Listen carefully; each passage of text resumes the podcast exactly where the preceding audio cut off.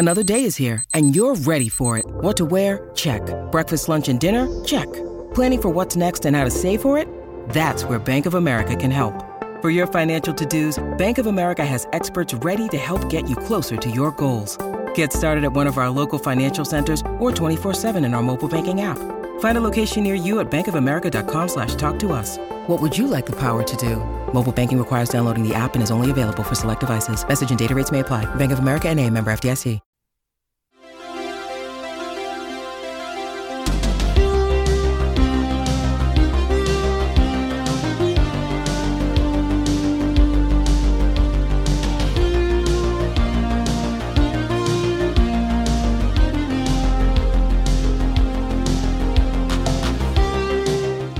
Welcome back to Game of Thrones 2 Electric Boogaloo. I'm your host, Anthony.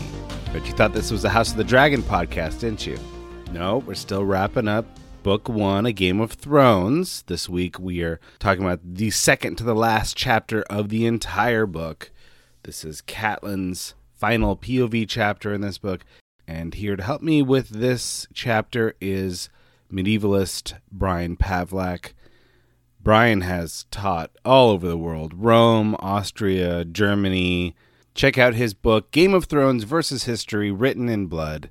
What a great resource if you're interested in the real life analogs to some of the characters that we meet in Martin's world. Then, after Brian, uh, Trip Fuller's back to talk about some recent happenings in the world of fantasy literature Big week over at Double Dragon. Steve and I complete our journey we began almost two years ago as Steve does his first watch of the Iron Throne.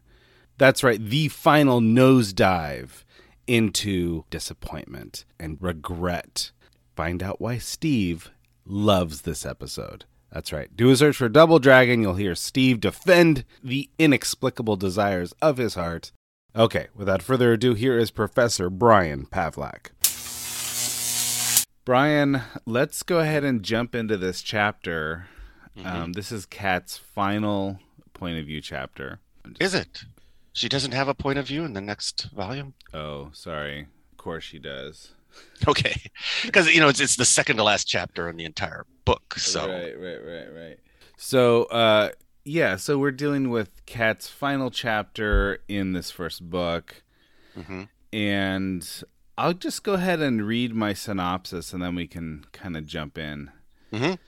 All right, so Catelyn crosses the river to boat under the walls of Riverrun. She is greeted by her brother Edmure. She's taken to her dying father, Lord Hoster Tully, who asks after his children and grandchildren and is disappointed that Lysa did not come. Cat finds Rob praying with his men in the Godswood. Afterward, the lords and warriors meet in the great hall of House Tully and argue over war and peace and kings and rights to rule. Cat pleads for peace to no avail. Then the Greatjon declares himself for Rob Stark, king in the north, and the rest follow. So, Brian Pavlac, uh, mm-hmm. what do you want to talk about? Shall we talk about a character, a plot point, a theme, or shall you and I climb the ladder of chaos? well, I thought I'd just bring up uh, one, I one thing I also study is castles. I just want to make a few comments about the castle. Okay. I, I love it. Yeah. I can never get enough castle stuff. So mm-hmm. lay it on me. Well, it's uh, unusual to have a three-walled keep. There are hardly any three-walled keeps that I've been able to find. Um, yeah, I noted I that. It, That's a little yeah. odd, isn't it? Yeah, you know, most common is um, best design, particularly in, this, in the early castles, were just round keeps, and, and standard was square keeps. And then, like uh, Chateau Gaillard had a five uh, pentagram type keep. Um, but uh, three ones, and I, I think it's it's like he tries to describe it as sort of like making a, a point pointing up rivers, so the rivers sort of flow around it. Is, sort of the impression I got. Oh, that makes a lot of sense. Yeah, and there, there's one okay. famous castle, Ludwigsburg, in the middle of the Rhine River. That looks like a little boat sitting there, and it also has you know a little sharp prow, but the rest of the structure is pentagonal, and the, the main keep is is round in that.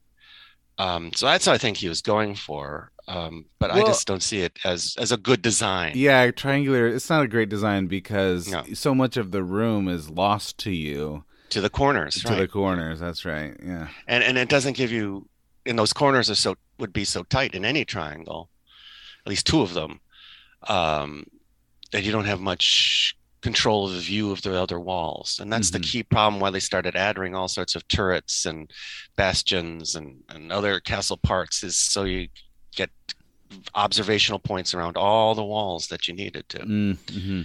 so as people approach Now this one happens to have a um, a balcony that juts out from one of the walls so that you can see people from far off or something like that. Well, is- is- are you referring to the solar they're talking Yeah, about, where right. father is? Yeah. So again, also a triangular solar. Uh, solars are, are fairly late development, and they are have to be either high up or well protected because they are more fragile. Because you want big windows, because you do want the view. That's the whole point of a Sure. solar is to get get the sun shining in, and instead of dark, dingy castles. Sure, sure. Yeah. What I found more interesting is is it also had a, a water wheel attached. That's highly unusual to have a, a, a device that is used to grind grain, a, a mill Yeah. attached as part of a castle. it would often be part of, of walls and fortifications, but castles not so much, particularly not to the keep. Well, and this one's built in the middle of a river. I mean, that, Right. That's a little. So it makes sense. Yeah, that's odd, Mhm. but Mhm. um, And there's a great description of the Watergate, and of course, the most famous Watergate is in the Tower of London. Um, and just how you know they pass into the Watergate, and two that Catelyn's thinking strategically. I like that nice little detail. She notices the rust and uh-huh. and how well it might hold up to battering ram, but you can't really use a battering ram on a boat. So I don't know how you'd use a battering ram against well, the you Watergate. could build a. I guess if you're gonna do like a siege that lasts Yeah. a month, hmm you could build. I mean, the famously, You could pound pilings in, I yeah. guess. Yeah, yeah. I mean, famously, the Romans built a, like a land bridge Mhm. uh, to to Masada. So I mean, Oh, yes. that that Yeah, took that was- years, but I like that detail because it really does show Kat as she's strategically minded, but she's Mm-hmm. strategically minded in in a way that n- not necessarily in sort of battlefield tactics, Mm-hmm. more like relative to siege tactics, because that would be the place of a of a highborn lady, you know, sort of managing the the castle Right. um, while you know while the siege is going on. hmm Um, yeah, so that, that that was a nice little detail for sure. Um, let me read this passage. I thought this was an interesting little note here. You cannot mean to hold the Joffrey, my lord, Galbert Glover said. He put your father to death. Mm. That makes him evil, Rob replied. I do not know that that makes Renly king. Joffrey is still Robert's eldest true-born son, so the throne is rightfully his by all the laws of the realm. Were he to die, and I mean to see that he does, he was a younger brother. Tommen is next in line after Joffrey. Tommen is no less a Lannister, Sir Mark Piper snapped. Mhm. As you say, said Rob, troubled. Yet neither one is a king. Still, how could it be Lord Renly? He's Robert's younger brother. Bran can't be Lord of Winterfell before me, and Renly can't be king before Stannis.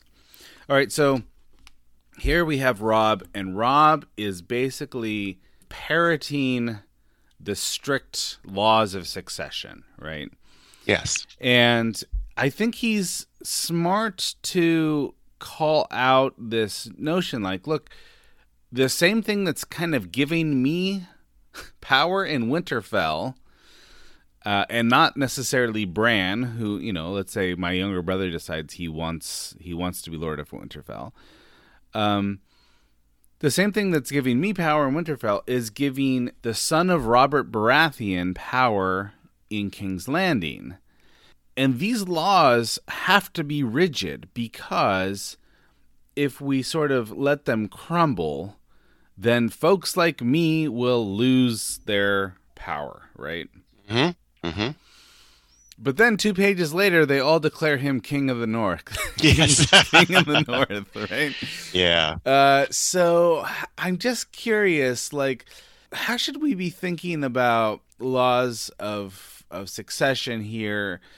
Um, is it about the narrative relative to you know birth order, or is it really about who's got the bigger army? Well, that is the challenge of living in a civilized society. Civilization provides laws, and the laws often support those in power over those who pay for all those who are in power, the Yeah, yeah. peasants. And those in power, too, often want things to go smoothly. And the peasants often just want to be left alone Sure. and live lives in decent comfort and not Uh-huh. be burned and destroyed and killed and murdered, which is going on here. You know, just describes how Gregor Right. Clegane had just been ravaging the, the riverlands. Yes. So, um, laws, you know, cut both ways. And ultimately, I'm being a pessimist here, it does come down to power, but it's not always the power of the sword. I always keep coming back to Mhm. the, the riddle of the swordsman, right? You, you remember? Yeah, remind us, but because I think it's it's really important. Yes, because you have a swordsman standing there, and a king says to him, Obey me, and I'll give you power. And a cleric is standing there, and he says, Obey me, and I'll give you salvation. And uh, the merchant is standing there, Obey me, and I'll give you wealth. Uh-huh. And the riddle is, Whom does the swordsman obey? Right. And it's a rhetorical question because the swordsman has the choice. Right. And any individual swordsman, like I said, you know, obey the Pope or you're going to obey the king, or you're going to try to dodge all of it and live your own life. People are always making those kind of decisions. So people have choices, do have choices. Yeah. Yeah. And the choices are then enforced, though, often by power. And power is a combination, and I love those those three, a combination of of wealth and force and Mhm. belief. Mm-hmm. you believe something is right you're going to do it you can't do it unless you can afford to do it and if you're going to afford to do it it's often going to have to be violent Right. that's the way the world works Yeah. Yeah. Especially the game of thrones world Right. which is a softer version of our world. Now today we like to talk about the rule of law. Well just look at current events. I mean oh my gosh look at what's going on in sri lanka. A family took over the government. That's often what's missing from these news reports in sri lanka that a family took over the government. They appointed themselves to almost all the important political offices, changed the laws so that they could, changed the laws that all these benefits went to them, and screwed it up royal, and Uh, everybody's suffering. And the people then decide to take power, and they, they manage to frighten the royals, or in this case, presidents. uh-huh. But the, the place is still chaos, and, and the brother in law of the previous president, who's been appointed in charge by his brother in law, is telling the army to do whatever they can to crush all this uprising. Yeah.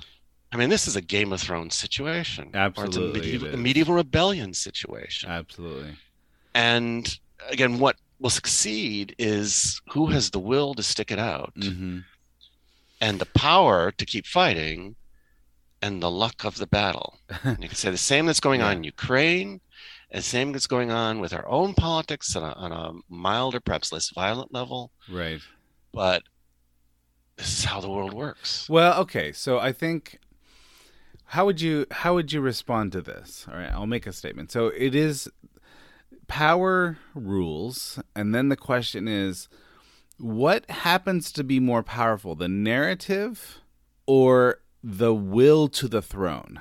And I think in this case the narrative for Renly is quite weak, right? I think that, that I mm-hmm. think that Rob calls that out. The narrative, Renly, you can't tell the story that gives him a right to the throne. Well, it's only because Rob is attending to the strict letter of the law. But and, and really, okay, yeah. go ahead. I'll let you finish. Uh, go ahead. But what do laws really mean by those who can change them at will? Uh, this is what the idea that law, the best law, a medieval attitude is the best law is old law. Oh, okay. Uh, nowadays, right. it's the best law is new law. But back then, the best law was old law. So people would try to find old laws, and they have often, of course, forged documents uh-huh. to create laws. Now, let, let me also just back it to the larger issue: who decides who becomes king? In Game of Thrones, oh look, we have a bunch of laws, but really, who united the seven kingdoms? Is someone who uh, upset the apple cart and conquered all of them, right? So Aegon using the using the secret weapon of dragons. Yeah, you, yeah, using magic basically. If, if he haven't a magical creature, so uh, if he hadn't had this magical creature, a dragon, he would have gotten maybe nowhere. Maybe yeah. would have won. We don't know. Yeah, yeah. He's not even making magic. marriage alliances because he's marrying his own sisters. Right? And, and spoiler, of course, for the next volume, how does Renly lose? Magic again. Yeah, yeah. It's not a fair fight. You know, Stannis uses magic against right. him, surprises yeah. him with magic. Yeah. And how does Stannis lose? Well, that's mostly his choices because his magic fails him. Uh, he doesn't have good enough magic and good enough decisions and good enough character. Yeah, the magic is luck. fickle, right? So the magic is fickle, but also depending on on some poor choices he makes and his own personality. Like you said, Renly's case is weak. Renly's a charmer. He That's is okay. So so yeah. So he could he could be successful. He he might have been now, successful. Robb, at the beginning, is is complete unknown. Nobody knows Rob Stark, and that the scene happens in this chapter where his barons, his bannermen, in the terminology of the Game of Thrones, his mm-hmm. bannermen shout him out to be king. They do that because they come to know him in a few weeks of battle. Okay. And they've seen him tested in battle tested his leadership and they approve of what they've seen. Okay, I'm gonna, I, yeah, I'm gonna nuance this a little bit. Okay, so I'm really happy that you mentioned the medieval view of law. The best law is the old law, right? Mm-hmm. Okay, I think that this is a very interesting play by Greatjon Umber. So what what does he say? He says look, I don't care about any of these Southern people, mm-hmm, mm-hmm. right? I don't right. care. Oh, basically, what we did was we married the dragons. Mm-hmm. Now, who undermined the dragons and unseated the dragons? Well, it was Ned Stark and company, right? So it was it was a Northman and uh, a Baratheon and a few others, and they basically unseated the last dragon Mm-hmm. So they undermined that little bit of narrative and it started to crumble. Yes. And then 30 years later you can say, well, you know, you know, we had we married the dragons. We never married these Baratheons who mm-hmm. used to be our allies. And so let's let's choose a different narrative that allows me to put this boy on the throne, Rob Robb Stark. And the the better narrative is the older narrative it's the it's the the king the kings of winter. Let's return to that mm-hmm. rule of law. And so what ends up happening now I was going to say before this conversation I was going to say you're just picking which narrative you like, you know? If if mm-hmm. if you thought the best person to be king was a Targaryen, you'd appeal to Aegon. If you thought sure. the best king would be the next Baratheon brother, you'd appeal to Robert, you know, Robert's mm-hmm. overthrow. Mm-hmm. It just so happens that you believe that the next king, the next person who should be king, is the Stark, and so you've taken this separatist or secessionist narrative, which, and I'm glad that you said this, which we now know is the older. And if mm-hmm. and if the older is is better, you can kind of see why this narrative has the strongest sway, right? Right and that, that's exactly what's going on. It, it, is people always are always choosing their narratives. You know, like coming back to that Pope King question. Mm-hmm. You know, you're gonna you decide with the Pope because he's in charge of eternal salvation, holds the keys of the kingdom. You're gonna side with the King because well, he's in charge of this world and he affects your taxes and your safety sure. and all that yeah. stuff. Uh, or again, or the personality. This King is a is a crap. I'm not gonna follow him. Or this Pope is a jerk. Mm-hmm. I'm gonna do something else. People are always choosing their narratives, and and that is this root narrative. Uh, underlying Game of Thrones, of course, there used to be seven kingdoms. Now, before that, there were the previous people that got invaded and killed off. So let's not even talk about them. Yeah. But yeah, yeah, when, yeah. the men came, the men came from the east. They they created these seven kingdoms, which the kingdom of the north is always sort of rebellious and independent. But again, they were forced by the dragons to do it. But of course, there are no more dragons until, of course, the next chapter Right. we get our dragons again. Yeah, yeah, yeah. So, spoiler alert: next week we Uh-huh. get the dragons. When you need mealtime inspiration, it's worth shopping Kroger, where you'll find over 30,000 mouthwatering choices that excite your inner foodie. And no matter what tasty choice you make, you'll enjoy our everyday low prices, plus extra ways to save, like digital coupons worth over $600 each week. You can also save up to $1 off per gallon at the pump with fuel points. More savings and more inspiring flavors make shopping Kroger worth it every time. Kroger, fresh for everyone. Fuel restrictions apply.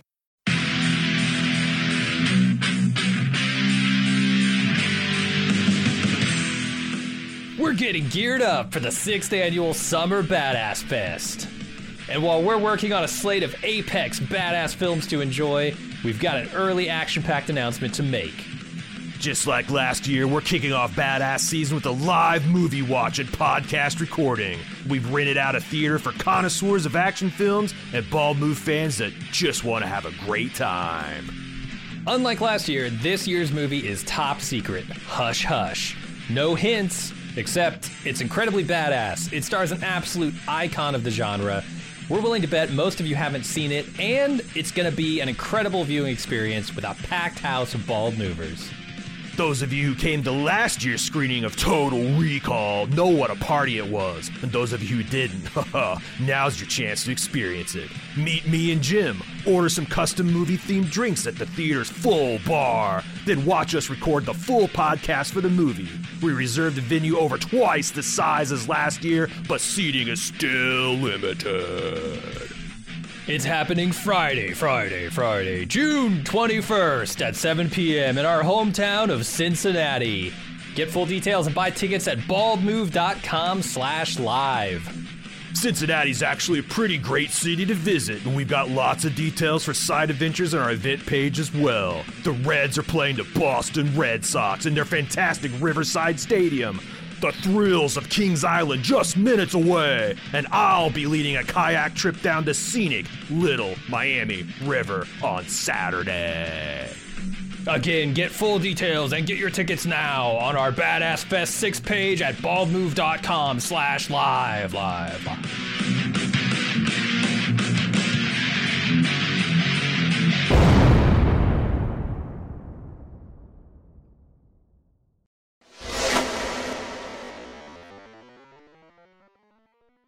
This King of the North thing and secessionist, you know, that, that's a common problem throughout history.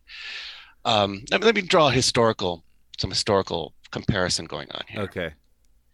So when the Carolingian Empire fell, Charles the Great creates this big empire. Uh-huh. And it fell because it's attacked by Vikings and Saracens and Magyars or Hungarians. And they, they go rampaging throughout Europe, and political power is unable to hold together, and things fall apart. And instead of one empire, we wind up with the kingdom of the East Franks and the kingdom of the West Franks, Mhm. and this Lotharingian territory in the middle that Germany and France fight over for the next thousand years. That's the history of Europe. Germany and France fighting over the leftover middle kingdom of Charlemagne for a thousand years Mm. until after World War II, they finally decided to make nice and create the European Union. But again, how do you decide to create any sort of government? And the people were faced back then was how do we how do we create stability? And that's why we have the rise of castles and knights. Knights and their castles created the defensive capability and the offensive capability to fight off the Vikings, the Saracens, and the Magyars. Hmm. And the kings had sort of fallen in by the wayside because they were not able to organize on a national level because things were too chaotic. And some kings were just jerks and lazy. And I love the name like Charles the Fat or Charles the Bald or you know all these kings, but they're not able to, to do anything much. Mhm. And then just to focus on the East Franks, my specialty, the, what becomes the Holy Roman Empire, the Charlemagne's line dies out. So we have a line at, at, end of a royal dynasty, and who becomes in charge, and they start to fight over it. And different families, like in Game of Thrones, start fighting over who's going to be in charge, and they also try to say, well, who's going to be the next king? Are we going to base it on dynasty or through family connections and primogeniture, the most popular form with the eldest born son, and then ticking down afterwards through, through brothers and then or sons or whatever? Or are we going to create an elected kingship, which eventually happens in the Holy Roman Empire? So they begin electing their kings, mm-hmm. but it goes back to old law. The old barbarians, Germans elected their kings. Old law is good. Mm-hmm. And so what happens is uh, one family takes over and they don't like that. So the king Conrad decides when he dies not to give the kingdom to his son, but convinces his son to hand it over to his worst enemy, Henry. Hmm. And the son goes along with it, the barons go along with it, and Henry becomes king. Now, Henry also has to bash a few heads to make sure everybody obeys him. But then it's his turn to get close to dying, and he says, Well, I'm going to turn it over to my son. I have a good son called Otto. He's great. Otto's going to become king. And so he writes in his will, and everybody says, okay, Otto becomes king. But Otto's younger brother, Henry, doesn't like that. Right. And Henry rises in rebellion. Interesting. Okay. And Henry's Hen- excuse. Henry's Henry excuse, sounds a lot like Renly, by the way. Exactly. Yes, it does. And I don't know if there was any real knowledge on George uh, uh, George Martin's thought. He's not really strong in the Holy Roman Empire since, but Henry Jr.'s uh, main claim to fame, he was born under the purple. He was born when his father Henry was king, and he gets his father's Henry name. Mm. So he must obviously be the next in line. And he and Otto have to go at it for years until Henry finally gives up and Otto gives him Bavaria. And Henry's happy and fighting in Bavaria until he dies of a semi natural death. Hmm. So things back then were all up in the air. And that's sort of what they are here. You know, the Targaryens came in and shook everything up. Um, and have you read um, the book he wrote, Blood, that they're basing the new miniseries Fire and Blood? I, I have, but I want to ask you a quick question about this king who let who decided to give his kingdom over to his bitter rival. Mm-hmm. Why? Conrad. What was the political gain? Well, again, we can't know everybody's minds perfectly, of course, because our sources are so limited. But uh, historians have often said he realized that if it went to his own son, that rival is probably going to rise up again and cause trouble. So why mm. not hmm. give him the heck, give him the problem? Say, and maybe he knew his own son was incompetent. Oh. Right? Sometimes fathers know their sons are incompetent. So he chose. You think he might have cho- he? This might have been a choice between: uh, do I give my son the kingdom, or do I give my son peace? Or do you give the realm peace? Uh huh. Sure right? Because that's you know like, like the the TV version, right? You know, this chapter is almost non-existent. You know, I spent five minutes on that debate, but there's a great scene, or maybe it was this chapter before. No, must be the chapter before. It's episode before, episode nine. Yeah. You know, uh, Varys when he's talking to Ned in the dungeon, he's talking about the realm mm-hmm. for the peace of the realm. Uh, if you bring in your enemies close and make them responsible for it, that might be a good idea. And I think that's what most historians say that, that why Conrad did it. And he knew Henry would rebel again. Henry had the power, the authority, the respect.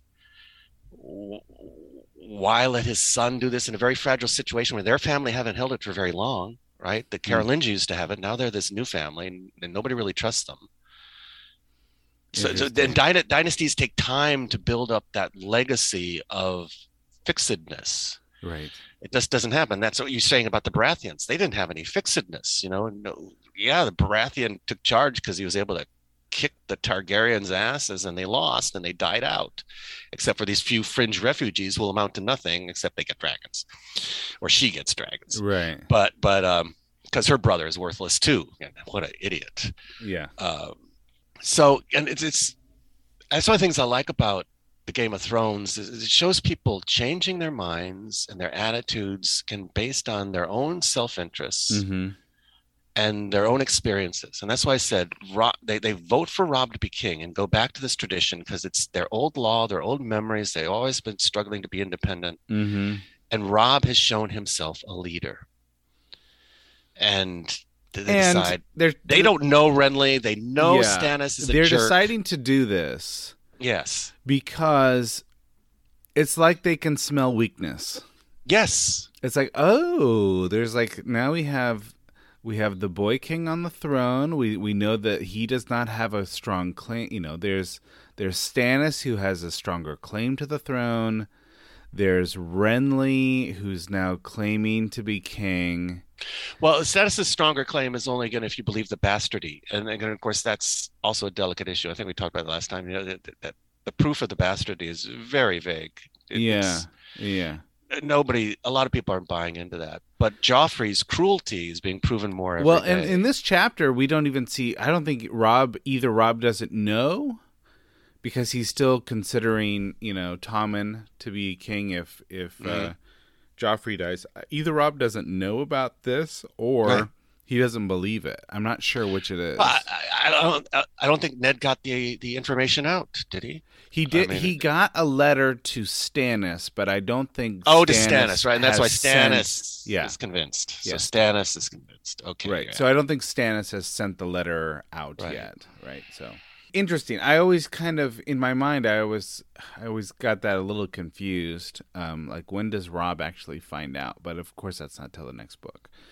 yeah.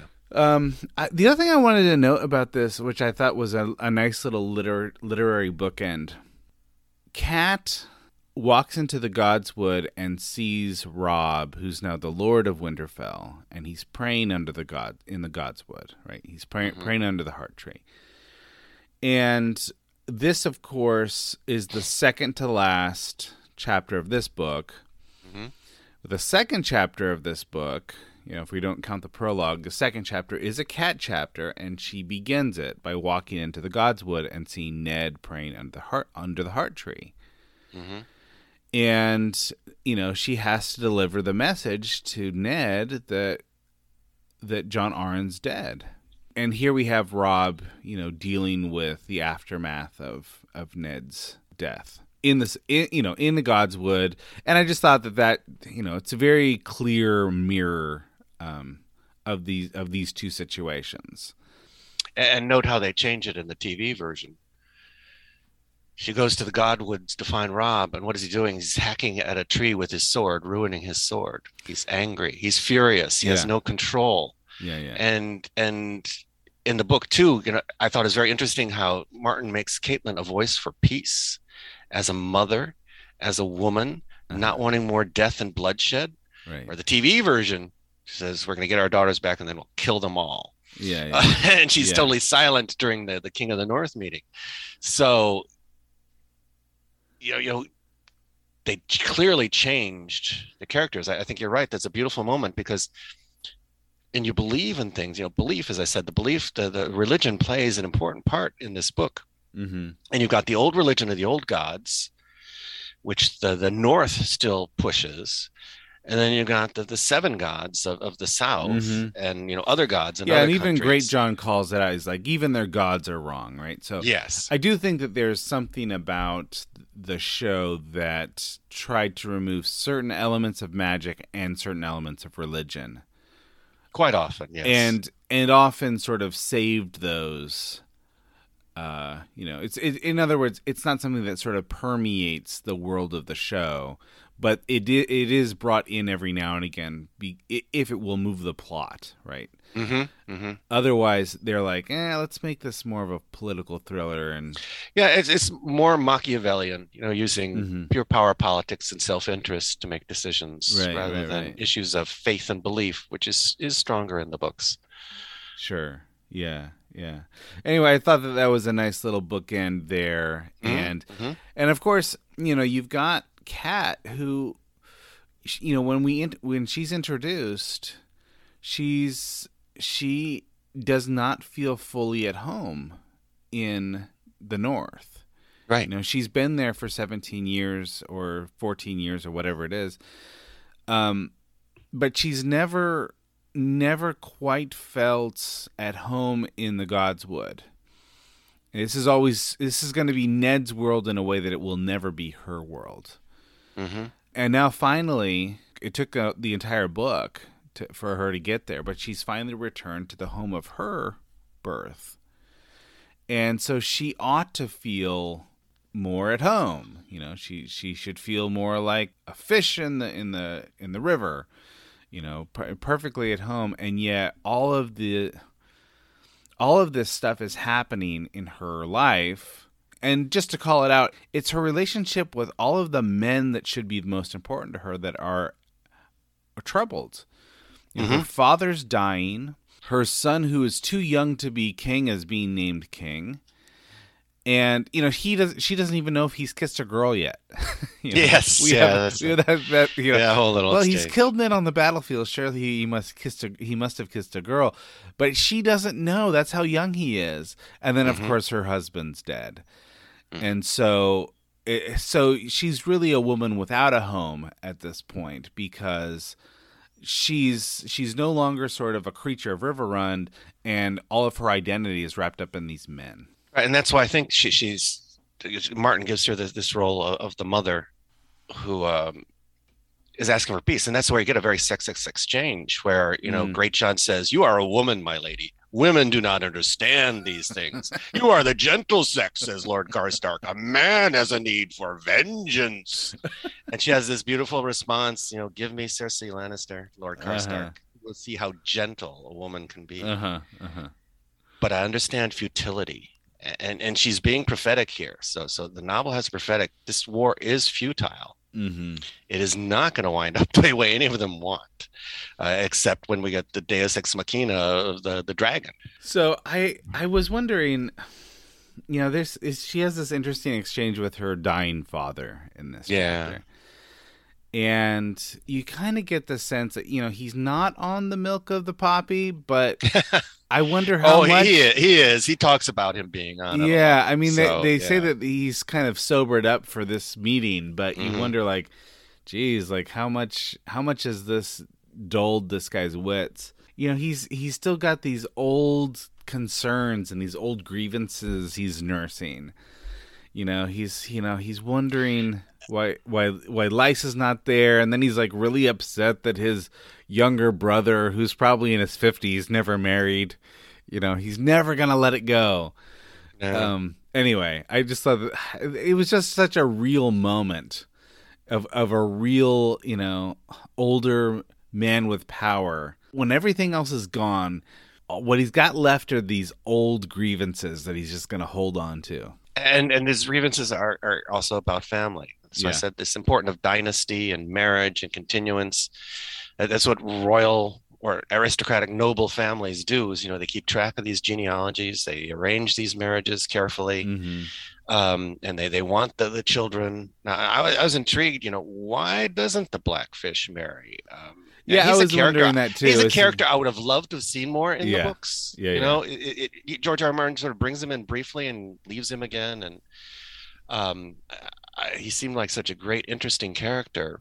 Yeah, I was wondering, is he sort of like a an older confirmed bachelor? Yeah, you know, that kind of thing. bachelor. So right. I, I, I was wondering that too, or what? Maybe he's a playboy. Maybe he's like, I'm not going to be tied to any one woman. I mean, that that's also possible too, right? although he mostly just talks about warfare. You know, I think he's mostly fond of war. Or Um, could it he's be a that? great warrior? Yeah, could it be that uh, he does have a, woman, but he refuses to marry her because she's the wrong sort of person Mm-hmm. to marry? You know. And and in this chapter too, he's too old at this point. You know, he says, "I'm just too old." I do like that. Um, you know, Hoster Tully is basically like, it was my right to choose his bride for him. Yes. Um, and I almost wonder, like, is this just a thing between brothers? Like, no, you, you, I'm not gonna, I'm not gonna give you the satisfaction of choosing my bride. You know, is it something as petty as that? Well, choosing brides and spouses is is the key to many of the dynamics in these stories.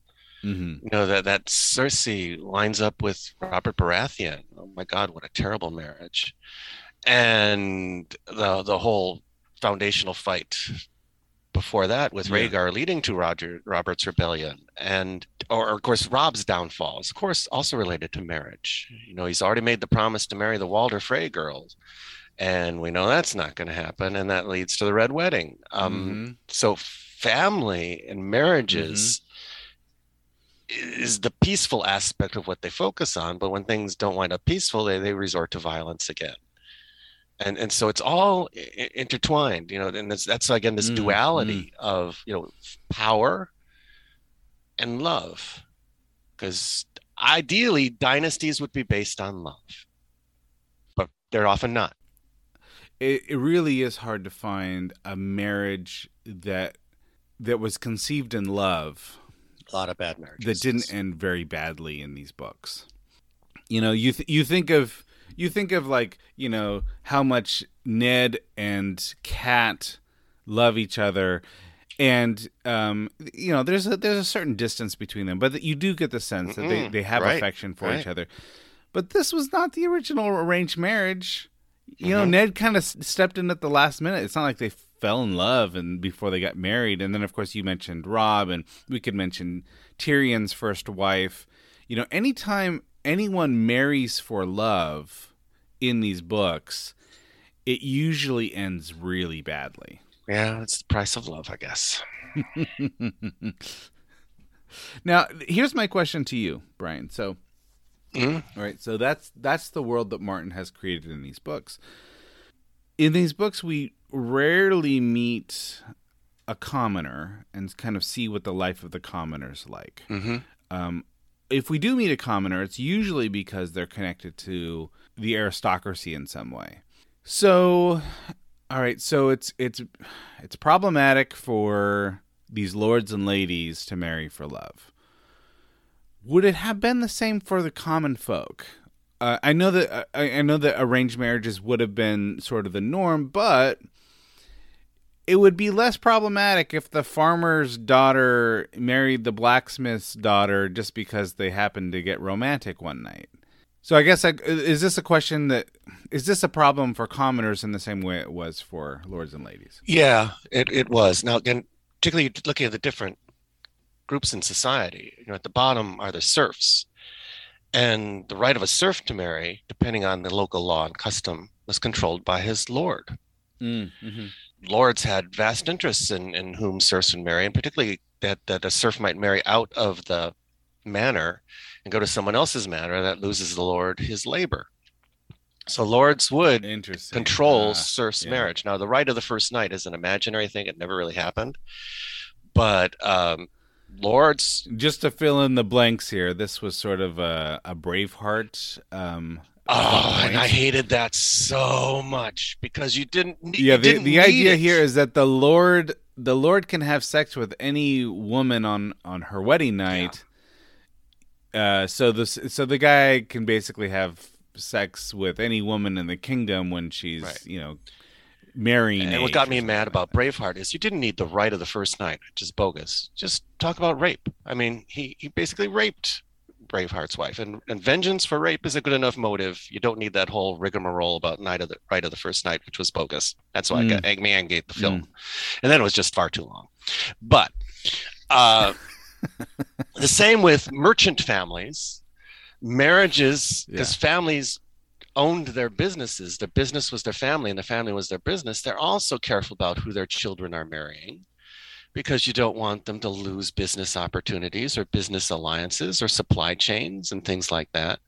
So people obsessed about marriages. And another thing I keep mentioning is, as you have referred to, until modern times, most marriages were arranged by the parents and the family.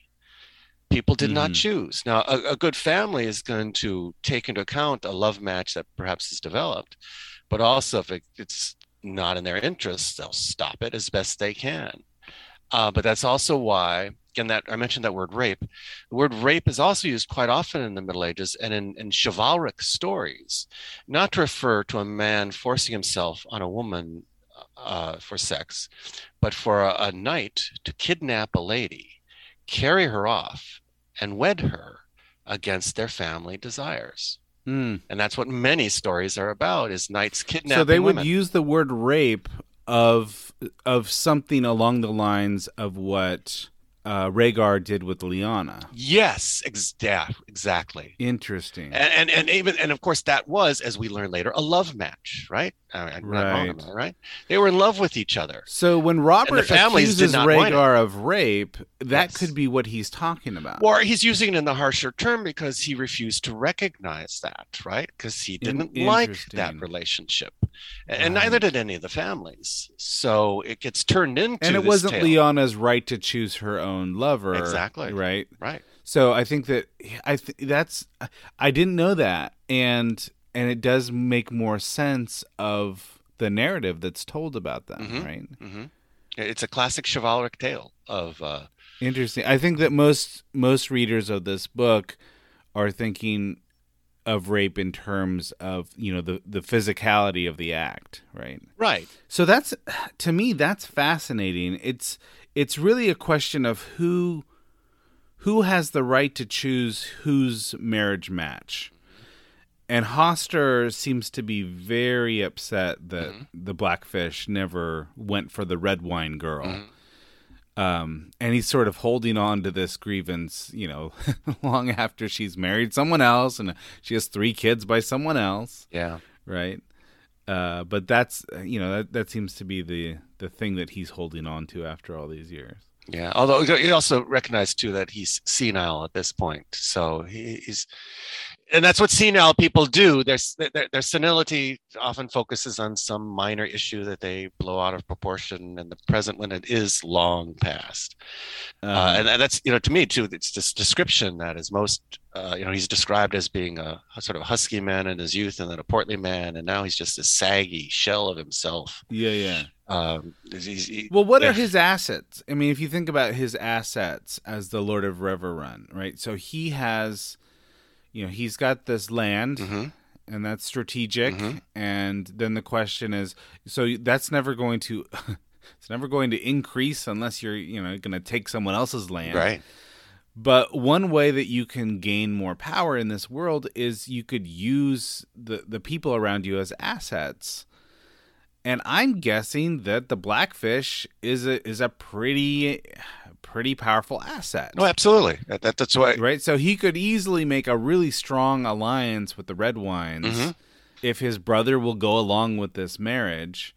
Yeah. Uh, so so what what the blackfish has done by sort of exiling himself to the Eyrie is he's stolen away one of Hoster Tully's most valuable assets. Right. And that's, that's how you play families. You, you you marry your daughters, and and uh, the the worthless ones you you push into the church until situation changes and they become valuable again.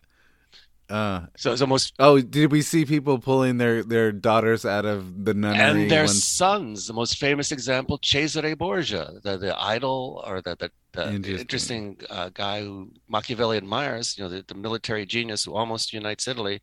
Cesare was originally considered the less valuable son and was pushed into the clergy. He was a cardinal of the church.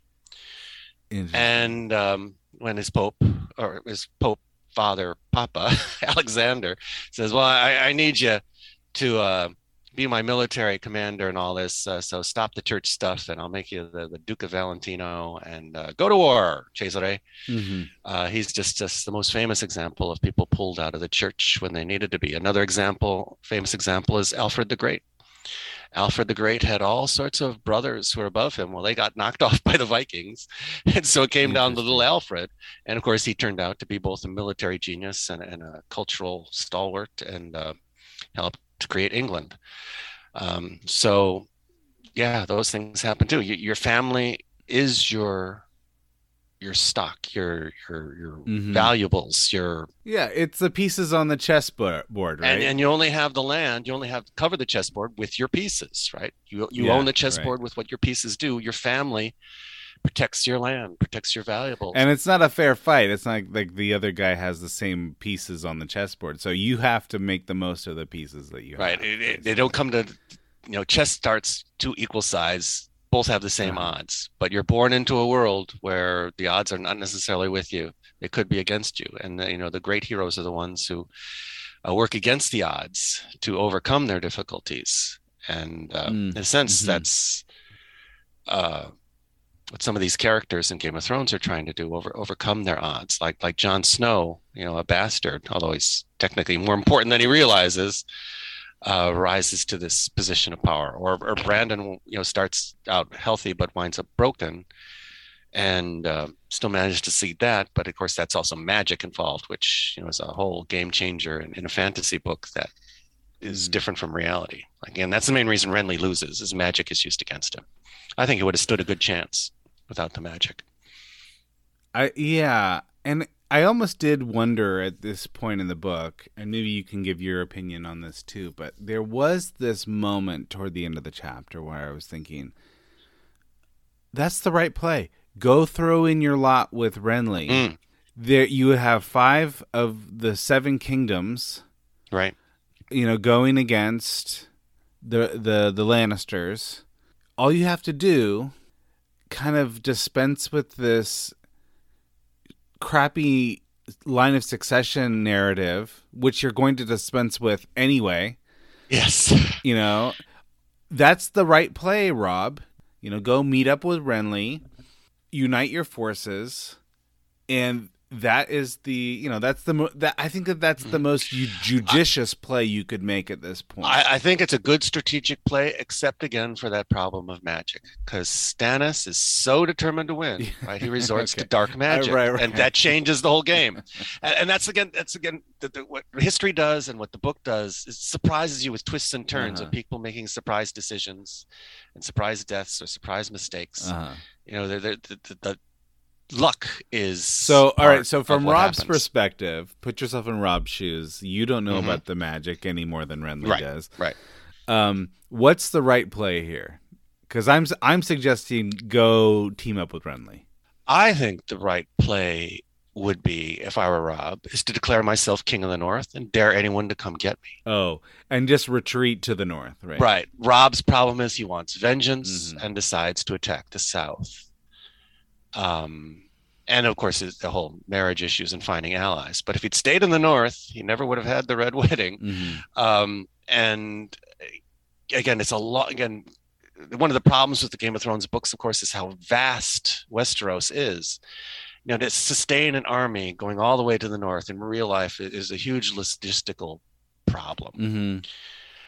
Uh, but you also have, but they also don't know. Get another magic issue. We have the the you know beyond the wall. The problem problems developing there. So again, he, but nobody knows that. Nobody right? knows that, Nobody's right. taking that seriously. And yet. no one knows that there's going to be dragons in the next chapter, right? So- Right. So that, that changed. But but if from if a non-magical, pure political perspective, I would if I were Robb. Yeah, these guys are behind me. Mhm. Uh, we'd kick anybody's asses who comes up north. Let's just Yeah, do you that. hold the and- and, and, and and shift a few forces here or there to support our allies, Yeah. and again maybe stay out of the because Renly and Stannis they're going to go at it tongue and nails. So we just stay out of that too. Uh-huh. Let them fight it out and see who's left standing. Huh. That would be my play. And then of course you've got the you know you you see if they'll trade Jaime Lannister for Yes. Sansa Stark and uh, yeah. And that Well, yeah that'll th- go then everyone that all gets messed up too. Uh-huh. it's just- nothing goes right. Uh, right right well all right i'm just going to call it a few introductions here so um Mhm. edmure tully we meet for the first time we also meet a few other uh, lords including tytos blackwood uh, we meet hoster tully and i don't think that we ever see him again so we're going to call him also a de- departure from the narrative we don't learn about his death till later though um we already noted a few show versus book differences, right? You know, instead of Robb praying under the heart tree, you've got him hacking up a tree and ruining his sword. You know that all all of that business, and you, you have a much shorter council of lords that declares Robb king in the north. Um, so those are, those are a few differences. We I, I don't does does Cat. I don't think she ever has that co- final conversations with her father in the show. I think she learns of his father's death before she can have that final meeting. Um, I'll have to go double check that to make sure, but I think I think that that's how it plays out. Um, anything else that you noticed about this chapter that you thought was interesting? I like the brief mention of Maege Mormont. So again, a female lord with her spiked mace. Yes, yeah, female warrior. Um, A- and um, that was often churchmen who went into battle. And as prince bishops, they often used maces and clubs rather than swords because technically they're not supposed to shed blood. The most famous example of this is in the Bayeux oh Tapestry. my goodness, I had no where idea about Odo, this. the, the, right, Odo, the brother of William of Normandy, he's a he's a cleric, he's a bishop, and he's riding into battle wielding a club as they're invading England. So he's okay. He's a man of the cloth, right? Odo, yeah, Odo, Mhm. and he. There's some rule about uh, men of the cloth not. They shouldn't shed blood. shed blood. So you don't have a sword with cuts; you just have a, a, a bludgeon. mace, a bludgeon, Yeah. like a mace, a club. Looks like a little baseball bat in the Bayeux Tapestry. That, that of course, will just cause bruising, and bleeding is all internal, Uh-huh. so they're not technically shedding blood. Now, why? That was one excuse All they right, used. no, no, this is good. I, this is fascinating. Okay, so, okay, so if is there like is this sort of like a an off the books rule, or if it's just common sense, or is there actually a sort of Oh, a, there- a rule of polity that's sig- There, there there's a rule. Okay. A- And and that's that's one of the problem with having these prince bishops is you know they're politicians and a politician in the Middle Ages has to go to war. interesting? So there was a huge effort constantly to try to get rid of them, but they were strong and powerful enough, especially in the Holy Roman Empire, to continue throughout the Middle Ages. And again, like um, You know, this is actually funny to me because I've, I'm Yeah. thinking of like Disney's Robin Hood. mhm. doesn't Friar Tuck like he doesn't ha- actually have a a blade, but he uses like other things to bonk people Yeah. on the head. hmm Right, right. and it's even in uh, um, Errol Flynn's Robin Hood. Same with, Friar Tuck in that too. Interesting. Oh, that's fascinating. Yeah. So And, yeah, so uh, clubs and maces. mhm. Uh, So, so here they're showing her as a woman also with a, a, a sword, which is perhaps too phallic mm, in its metaphysical sense for her to use, and says she's using, you know, spiked mace. interesting. So I thought that was a cute little detail. Very interesting. And, and of course, she she's she dies and then is replaced by her charming daughter, who's you know, a great character in the TV show. Right. Okay. Oh, fantastic. Fantastic. Mhm.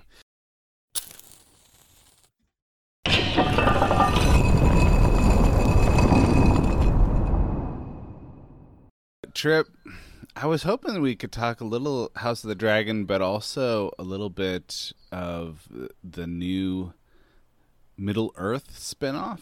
And Oh yeah, I feel like I should know the name of this project. Rings Ring- of yeah, yeah. Power. Thank you. That's why we had you on because you knew the title of the show.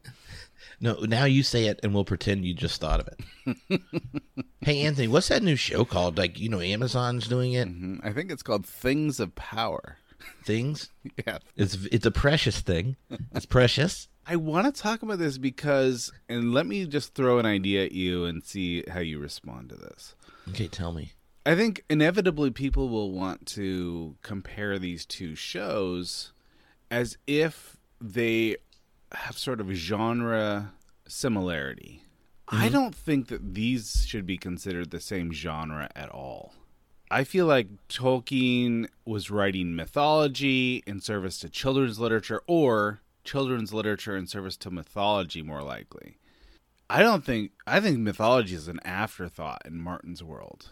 Martin's writing adult political fiction that happens to have fantasy elements. The mythology is sort of like way down his list of concerns. So I even though they kind of loosely fall under fantasy lit, I, I really think that we need to draw a distinction between these two things. Mm-hmm. Yeah, I mean, I definitely think they're different.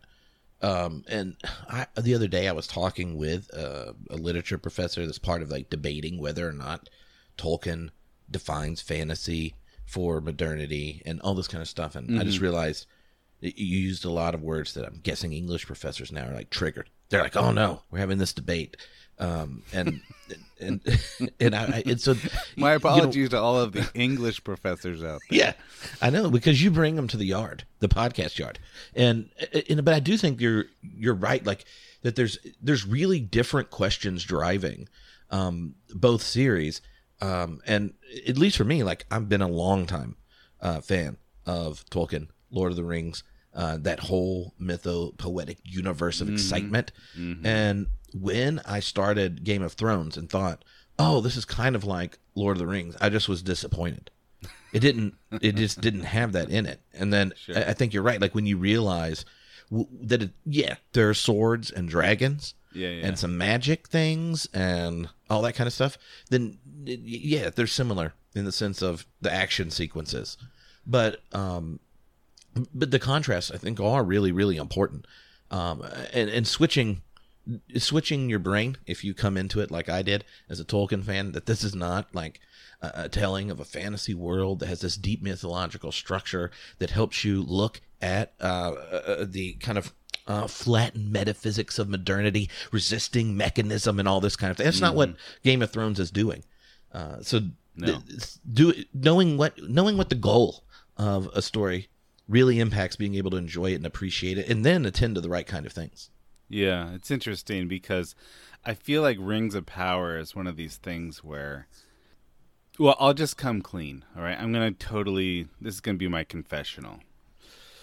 So you have a, you have a religion background. You're going to be my priest for the next 5 minutes. says the guy that teaches future ministers professionally. All right, go ahead. yes. Exactly. And named your kids after characters in the Silmarillion. Mm-hmm. I feel like I have a lot of worry about Rings of Power in a way that I don't really have about House of the Dragon. And the reason is is that I feel like I have a lot more invested in Tolkien. Yeah. I feel like I've got a longer history with Tolkien. I feel like Tolkien's kind of followed me from you know, the time I was 9 years old until until now. I mean, it, it, different stages of my life, I've I've I've turned to this mythology for different reasons.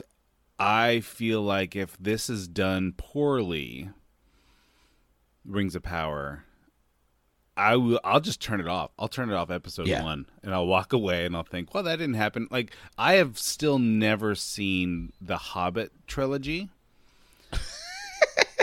um, because I watched the first five minutes of the of the show, and I thought, nope, not for me. I I don't I don't need I don't need my favorite book of all time butchered on screen. I will walk away.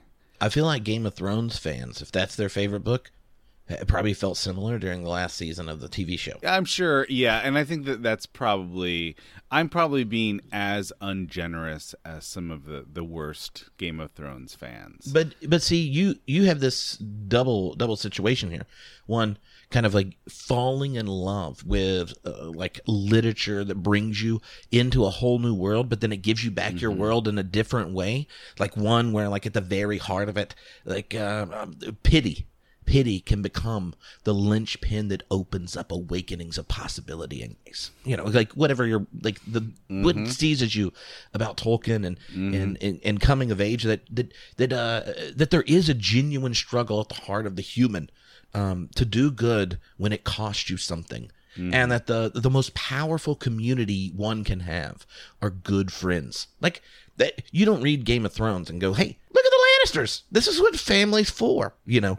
Uh, so I think that there's like the beautiful possibilities of a world of meaning, purpose, and value, despite its ugliness and brokenness. Tolkien is trying to give us such a rich account of this world. You think it might be possible in yours, and uh, in in Game of Thrones, you, you get this kind of like honesty about just how fucked up human beings are, and uh, the the Well, it's also about falling in love with these human beings, right? Yeah. It's like I for some reason I'm in love with the journey of Jaime Lannister, who's is as messed up a protagonist as you will meet in literature, right? I think with Game of Thrones, I I kind of come to it for the characters. Like I think that a lot of people think of Martin's work as sort of a plot-driven story. I really think it's a character-driven story. So every now and again, I'll I'll like realize like, okay, Martin's actually pretty good at this. You know, like this is it's a really beautifully constructed sentence, or I'm kind of curious about the world building behind this. Um, with Tolkien, I feel like there's something there's a little part of my life little part of my soul that has been partitioned off and kept pure for Tolkien. With Game of Thrones, I'm like, yeah, let's see how this Yeah. relates to everything else, and eh, who cares if I didn't like this chapter, and I'll move on. And if House of the Dragon's not Well, perfect, I'll be like, yeah, but it's pretty good television. I, I, I cool. don't feel nearly as generous about uh, Rings of Power. No, what happens if uh, characters you named your children after are in Rings of Power? Mm-hmm. What if they stink? You know that totally sets up for cosplay moments, right? Yeah, but like you're gonna win Father of Yeah, the Year. but what if these characters are played by like horrible actors? I mean, I just feel like there's a lot on the line. There's a lot on the line. There is, there is, but see, I, I, I mean, I love Tolkien and I love the books. I thought the, I think the Lord of the Rings movies are wonderful. Mm-hmm. Um, I there are things they changed to it that you know I I would prefer an extra hour in the first movie to hang out and uh, Mm-hmm. and and just have some fun uh, in the forest. And then Yeah. anyway, the it, it go see Tom Bombadil. And anyway, uh, but I think the I, I'm gonna watch it and celebrate it. I want to too, man, man. I want to be with you. I want. I want them to spend all the money on it so that then they say Amazon. See Jeff Bezos, horrible person. Like you know, I as a good committed Christian socialist, I think he should be taxed into oblivion and uh, not have privatizing space. And uh, he's put all sorts of businesses out. Amazon, horrible. Addicted to them personally. Uh, I mean, I'm not getting rid of Amazon Prime, but I used to have to keep my Amazon Prime just to admit my depravity as a person. Now I keep it on behalf of Tolkien, on behalf of 20th century's most compelling literature to give us back a world that has been raked over by scientific reductive materialism, re enchanting the possibilities of friendship and narratives and journeys. And then I'm like, okay, Bezos, look, let's make a deal. We'll tax all the other billionaires into oblivion. We'll let you keep the money as long as we get good Lord of the Rings TV.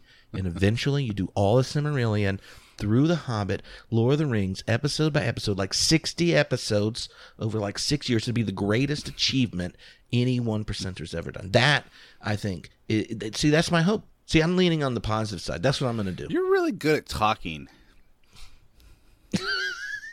You're really good. You at are. talking. You're really good at talking. I feel like I was nearly as good as talking. You've had a lot of practice, I think. you know i'm like uh i'm almost at 1500 podcast episodes i don't i probably can't keep up with bald move because they pop them out like five or six a week five or six a week Yeah, they do. Absolutely. Yeah? Um, let's talk about House of the Dragon. Are you are you excited about House of the Dragon? i i am because uh as someone who does le- lean on the positive side of fan engagement i feel like house of the dragon is uh ever it's got a lot of money behind it and dragons so you got that Sure. Two, um, it's based on books that are done. That's a perk. Also, the, the way the book was constructed, that kind of like history style and multiple um, voices in it, means that the the creators get to give an authoritative uh, account of the story as long as they follow the outline. Because oh, mushrooms tells it this way, you get it this way, and and all that kind of thing. I feel like if you're going to have a follow up to Game of Thrones, knowing how the other one ended, it's it's got all the materials you need to make it GOT, eh, but um, the flexibility so that it can be turned into good TV. So I'm optimistic. But see, I'm optimistic about uh, Tolkien on screen as well. So and and I've watched all three Hobbit movies extended editions multiple times. But that could be a teenage son. Let me. So- I, I've got a hot take on House of the Dragon. Are you ready for this? Ooh, a hot take. Oh, I, hold on. Let me put on my fire retardant suit. Yeah, good. All right, I'm ready. I almost hope that this show does not have the success that the previous show had. And I'll tell you why. My feeling is that because Game of Thrones became such a, the international phenomena that sort of drew all kinds of eyeballs that made it sort of event television that it became so successful that like you know it was sort of like being advertised on other shows and being parodied and I would see it at an MLB baseball game you know I would see it everywhere I almost feel like that cultural weight made them think okay, we've got to pull out all the stops for season eight. We need to make these last four episodes, you know, 90 minutes long and make the, these giant battles. You know, we want to bring spectacle to the screen because we want to pay this off to all these folks that are showing up for event television. I feel like they were a victim of their own success. And I feel like if House of the Dragon is just sort of like a moderate success, then it could be that the showrunners decide, let's just finish this story in the way that we began it and not mm-hmm. try to turn it into something that we weren't trying to make in the first place. That's my hot take. Oh.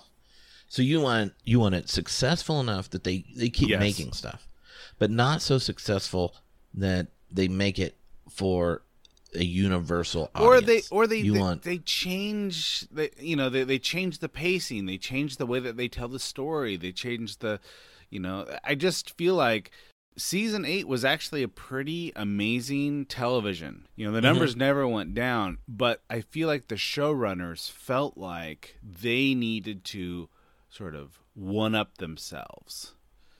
Yeah. You know, they need to like push all their chips in at the end. And it didn't really work in in terms of storytelling, it didn't work for sort of the hardcore fans. I want House of the Dragon to draw interest from the nerds like me and you.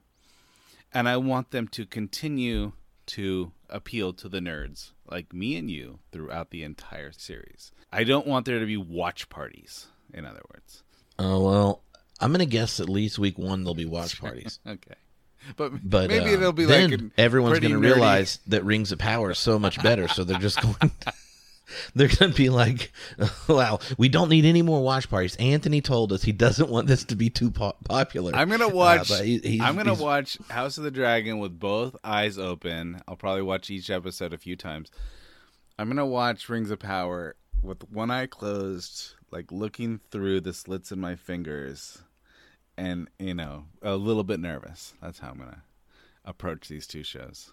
Kind of like when when it's uh, the lectionary text is one of your favorite like gospel passages and then you turn on the TV and it's stuck on some channel there's like a preacher on it and you're like oh they're about to butcher this. This is one of the best the best Jesus high quality well that's even parables. worse. I I then, can't I cannot watch anything Bible related on on any screen. I just I, I'm out. I'm out from the beginning the more you like it, the less uh, less supportive you are of it going. I, well, I can't turn off You're my like, brain. No. Like I just did this Mary Magdalene project. You know, we're sort of like yeah, surveying yeah. Mary Magdalene and all these different films, and I, and I every single one is like, man, this is horrible. This is this is a nightmare. This is. I mean, even even the good stuff. You know, even even the interesting like Martin Scorsese stuff is like. Mm-hmm.